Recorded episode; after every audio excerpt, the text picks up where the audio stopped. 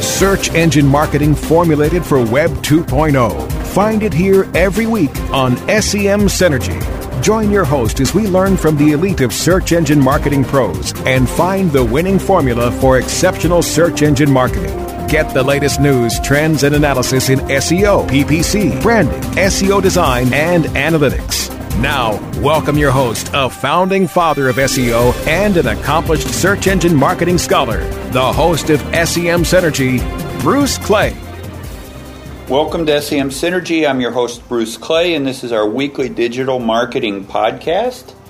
I'm joined by Vice President of Organic Search Operations, Duane Forrester, Content Manager, Virginia Nussey, uh, SEO Manager, Rob Ramirez, Director of Training, Mindy Weinstein, and Social Media Editor, Kristi Kellogg. Got a whole bunch of people here ready to give you data. As we think about 2016 and how to spend our time and resources in search, we need to consider local marketing. This is going to be a big topic. Uh, we'll talk about it during today's show. And then later, we're going to get into voice search and how it impacts SEO. Well, let's get started with talking about local marketing. You know, we're already at the point where mobile usage has surpassed desktop usage, so that's old news. And we also know that many of those searches have a local intent, which means local search marketing should be on your radar for 2016, and really it should have already been there. So there was an interesting article on Search Engine Land by Adam Dorfman, and it had six trends to watch. And I'm just going to read through the list, and then we'll open up the conversation to some of our input too for local marketing. But the six things that he had listed um, number one, location data will become the foundation for local marketing.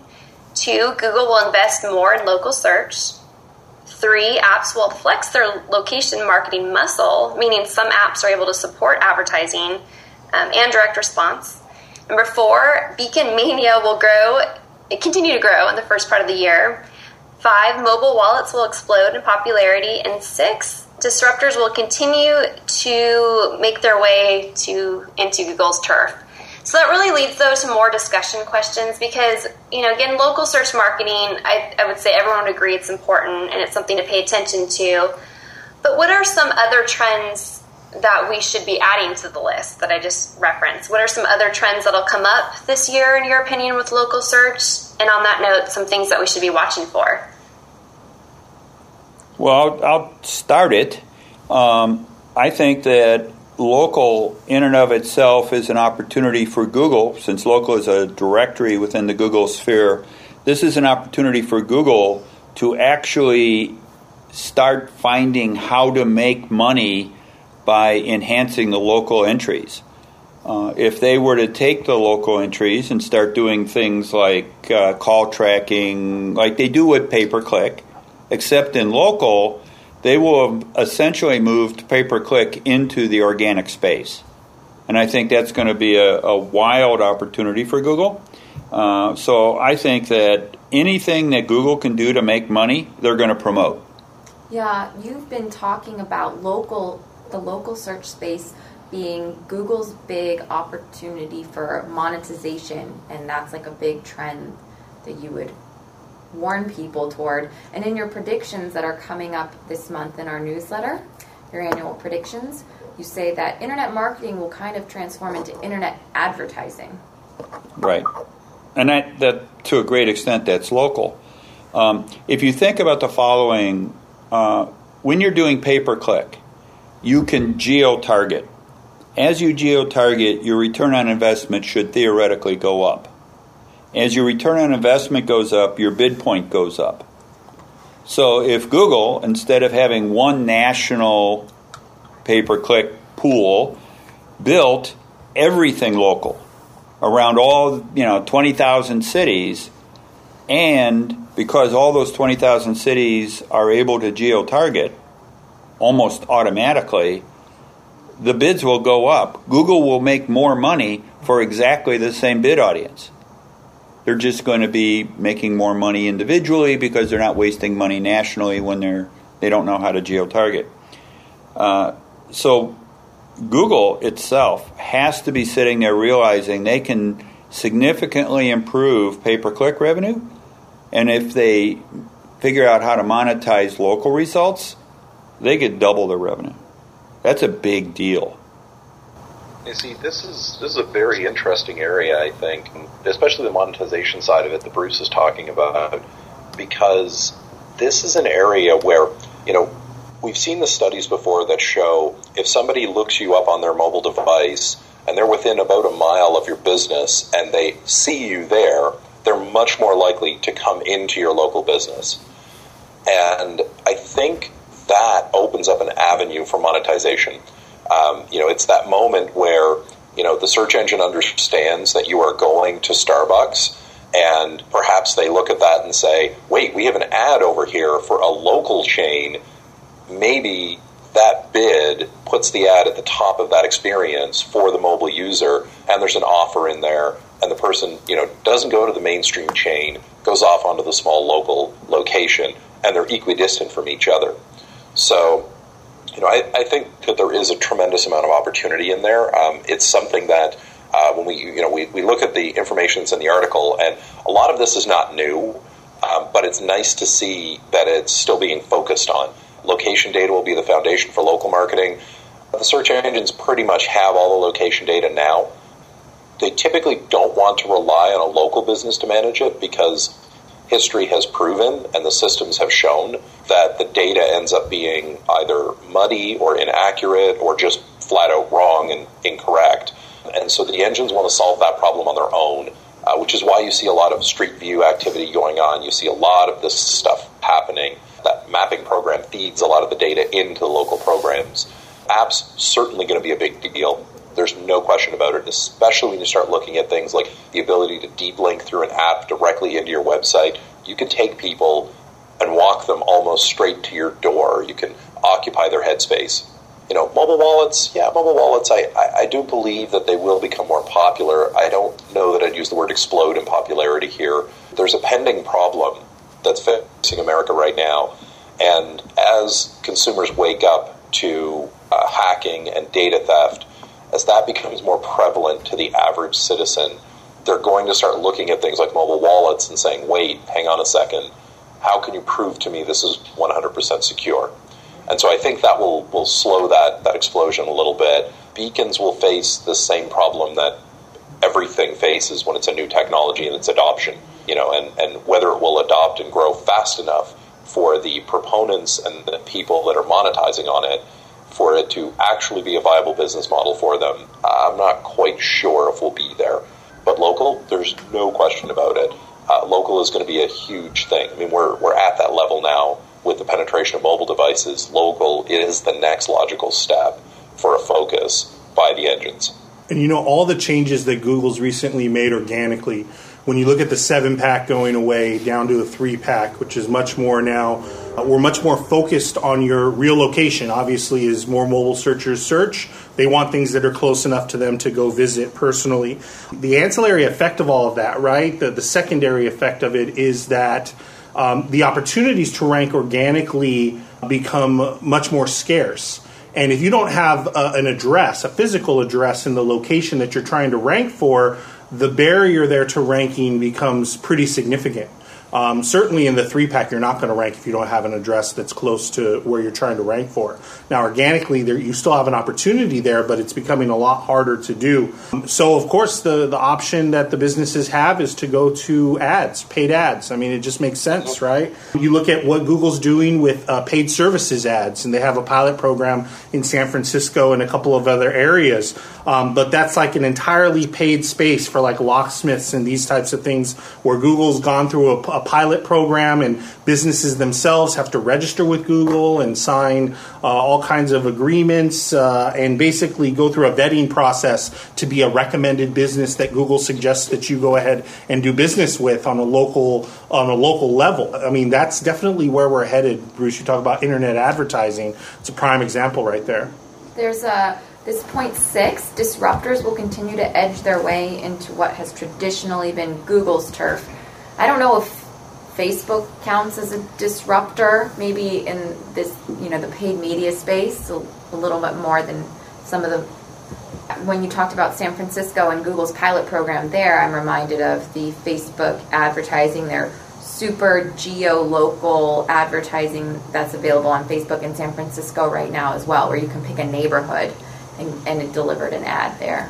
Right, and and you know Facebook's gone this route. I mean, if you have Facebook's app installed on your phone and you go visit any location, pretty much, you know, people who have been there previously, your friends and your, you know, or uh, you see their check-ins, you see their reviews. I mean, this is the type of definitely the world where we're going. Facebook is definitely trying to leverage themselves in the local space because so many people are always on Facebook. Uh, there is that demographic that's kind of uh, ripe for for them to advertise to.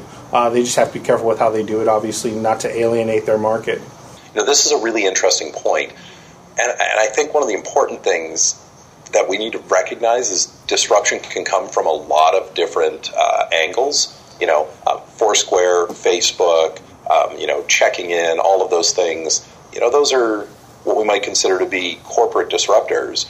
But I think the bigger disruption in this area is going to be the data collection at mobile source that is becoming incredibly prevalent.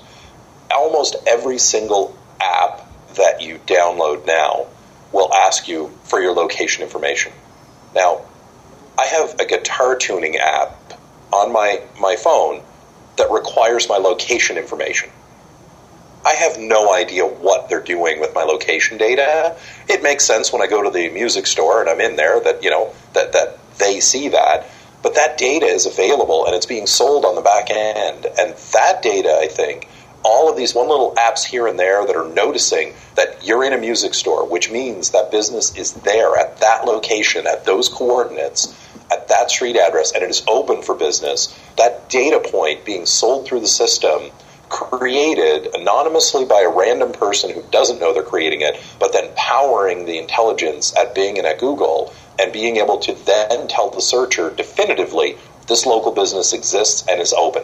I think that's where a lot of the disruption is going to come from. Is is that kind of background data that solves for some of these bigger problems, like walking up to a store to find out that it moved six months ago and the system hasn't been updated. One other thing I wanted to say, uh, I definitely think beacons are really interesting. Something that I think is is hopefully going to explode within the next year. It really is that barrier, though, that's there where you have to have an app installed that recognizes beacon technology that a lot of people are hesitant to actually engage in. It's really about somebody with the broad reach really a big brand name that offers something so valuable that people have no choice but to turn on their beacon to actually uh, you know cash that ticket whatever it is right i think that'll be where the barriers the barriers start to fall uh, as retailers start to offer things that are really valuable folks are going to go ahead and start to install those things and, and you know to be able to advertise to someone who is physically in your general area is going to be something that's really powerful I, I don't think it's being fully taken advantage of yet but i think that is coming I'm also looking closely at beacons right now. There was a great SEO chat on Twitter last week. It was about not, you know, what to do in SEO in 2016, but in 2017, what will be the technologies that will all be have, you know, taken off this year? And beacons was a, a prediction from a lot of people. Um, like you say, Rob, what apps, what what can brands do to make it so that you want to have their app on installed so that they can attach with you and Facebook is one entry point for local businesses today because you can get a free Facebook beacon and potentially, you know, advertise to people who are near you. Robert Scoble recently predicted that there would be millions of beacons by the end of this year. I'm excited to see too what happens. We're out of time, so we're going to take a quick break. Stay tuned. When we come back, we will take a look at voice search and how it impacts SEO. More SEM synergy coming up. Don't go away. SEM Synergy will be right back.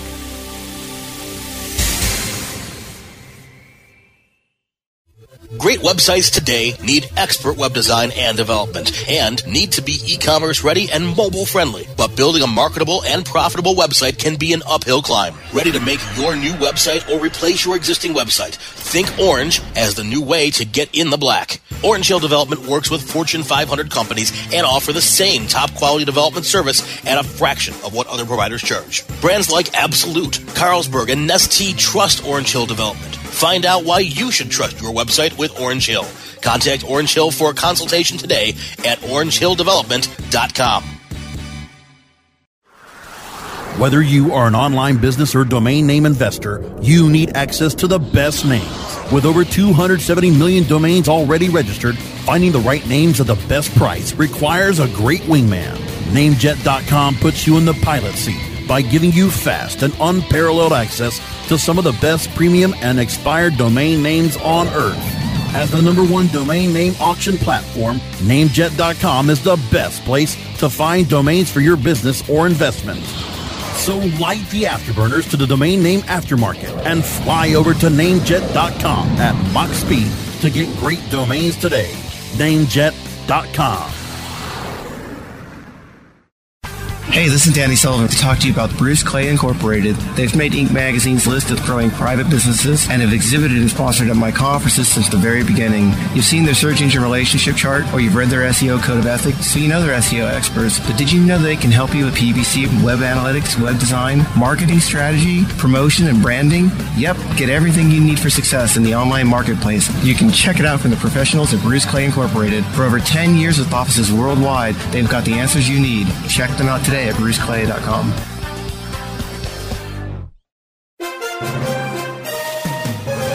Search engine marketing formulated for Web 2.0. You're listening to SEM Synergy on WebmasterRadio.fm. Welcome back to SEM Synergy. I'm Virginia Nussey. Before the break, we talked about local marketing and what to expect in this coming year. When I think about where our minds are going to be focusing in 2016, voice search stands out to me as another big driver of change. We know that a lot of people are using voice search today. In 2014, there was a study commissioned by Google, um, performed by North Star Research, that found that 55% of teenagers are using voice search every day. These are coming up the millennials that we're talking about, people who are going to be our new consumers or today's consumers. So, how do we make our websites voice search friendly? There's a, a little jumping off point I'll throw in here. There's a Huffington Post article by Michael Peggs. He's a former Google Googler. It's titled "How Voice Search is Changing SEO." And in this article, Peggs describes steps that you might take to optimize your website for natural language search. Uh, his steps include one, implement long tail keywords.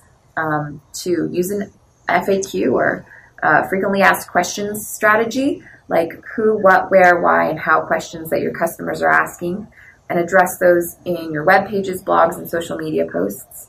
And also write content in a natural voice. Not only will your brand sound more conversational, but you'll be speaking the language used by your customers in their voice searches. So, what does natural language content mean to you? we should already be writing at a certain level when we make content. It shouldn't be like super convoluted. This is a very fascinating uh, area, I think.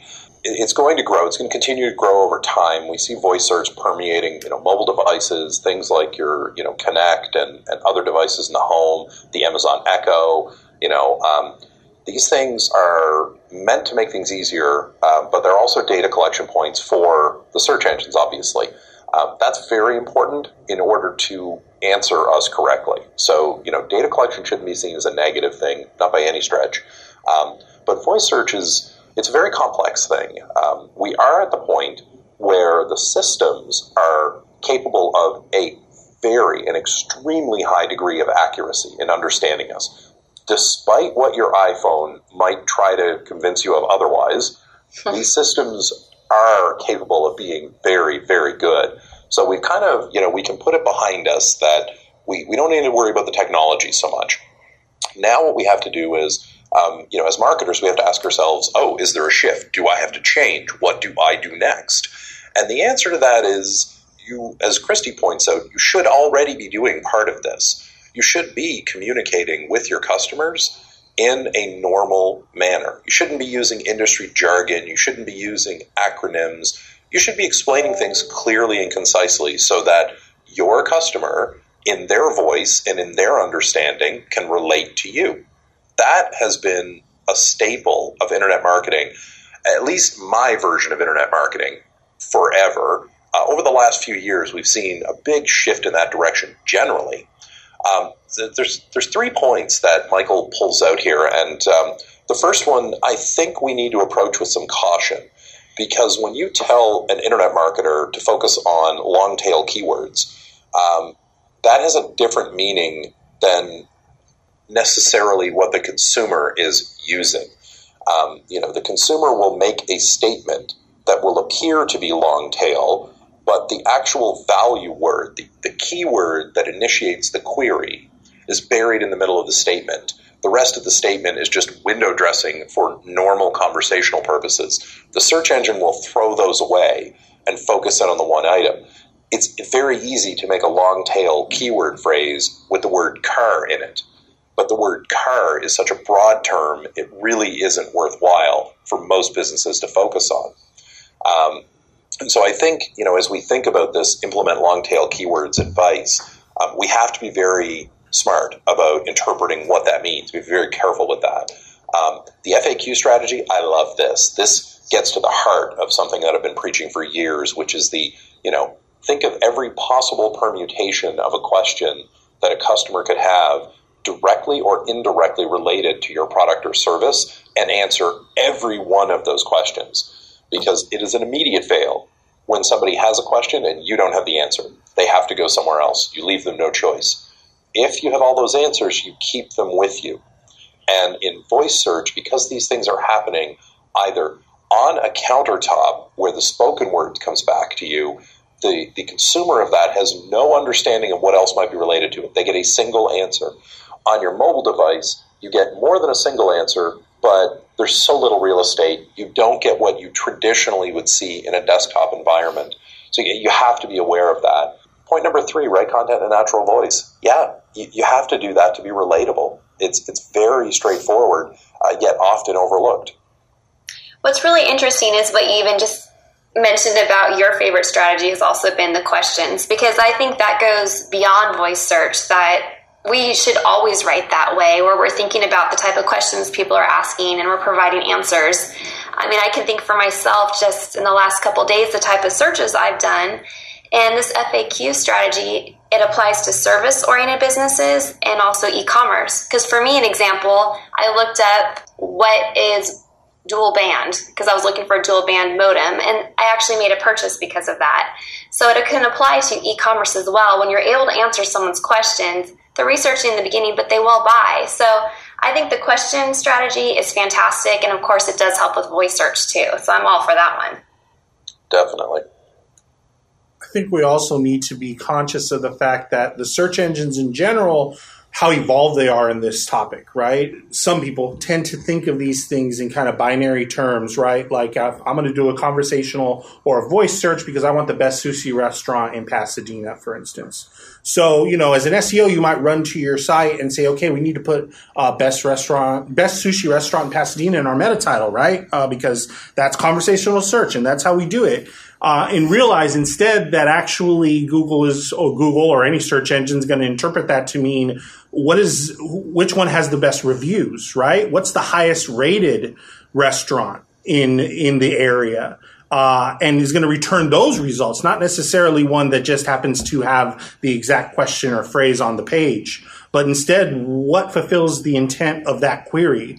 Um, and and the search engines are far along enough that that is always what they're trying to return. So we need to be careful about you know this kind of really rudimentary uh, way of doing this uh, that leads back to this kind of keyword stuffing mentality.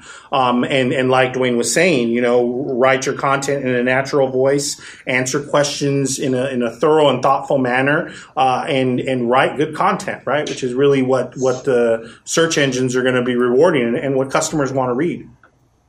I'm thinking that the when I saw voice search, uh, Hummingbird coming out, I had interpreted a lot of the voice search to actually almost be like a translation layer. That the search engine or the voice processor is going to hear the question, attempt to recognize the words in the question or statement, whatever it is, um, and then translate it into something that the search engine would recognize. Now, while that seems to be pretty obvious, uh, what you're saying is that it's not just translating the words, but it's also determining an intent. And if the intent is to rate something, then that's a different intent than find pages containing these words. And I think historically, search has been find things containing these words. Um, I also find my own use of voice, and I've been doing it quite a while. My phone doesn't really know who I am yet. Almost everything I search for is near me. I find near me to be one of the most powerful things I've ever done. Um, and I see that as being a natural direction for search, but even on the desktop. Uh, on the desktop, uh, Google removed the ability to set a location. So everything is around you.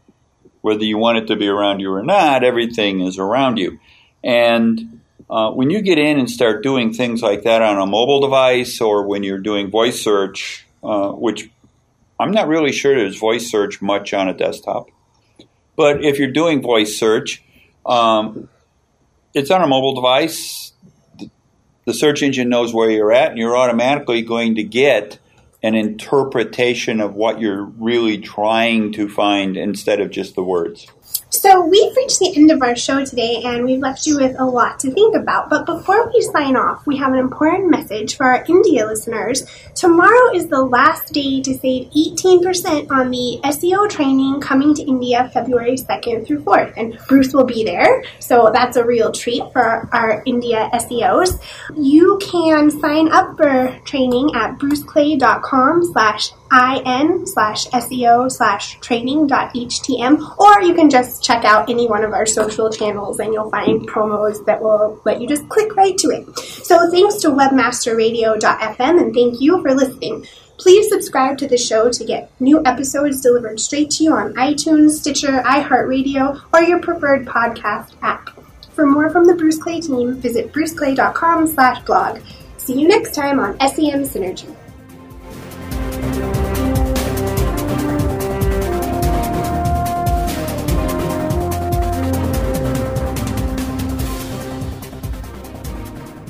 This has been a presentation of WebmasterRadio.fm, the world's largest business to business radio and podcast network.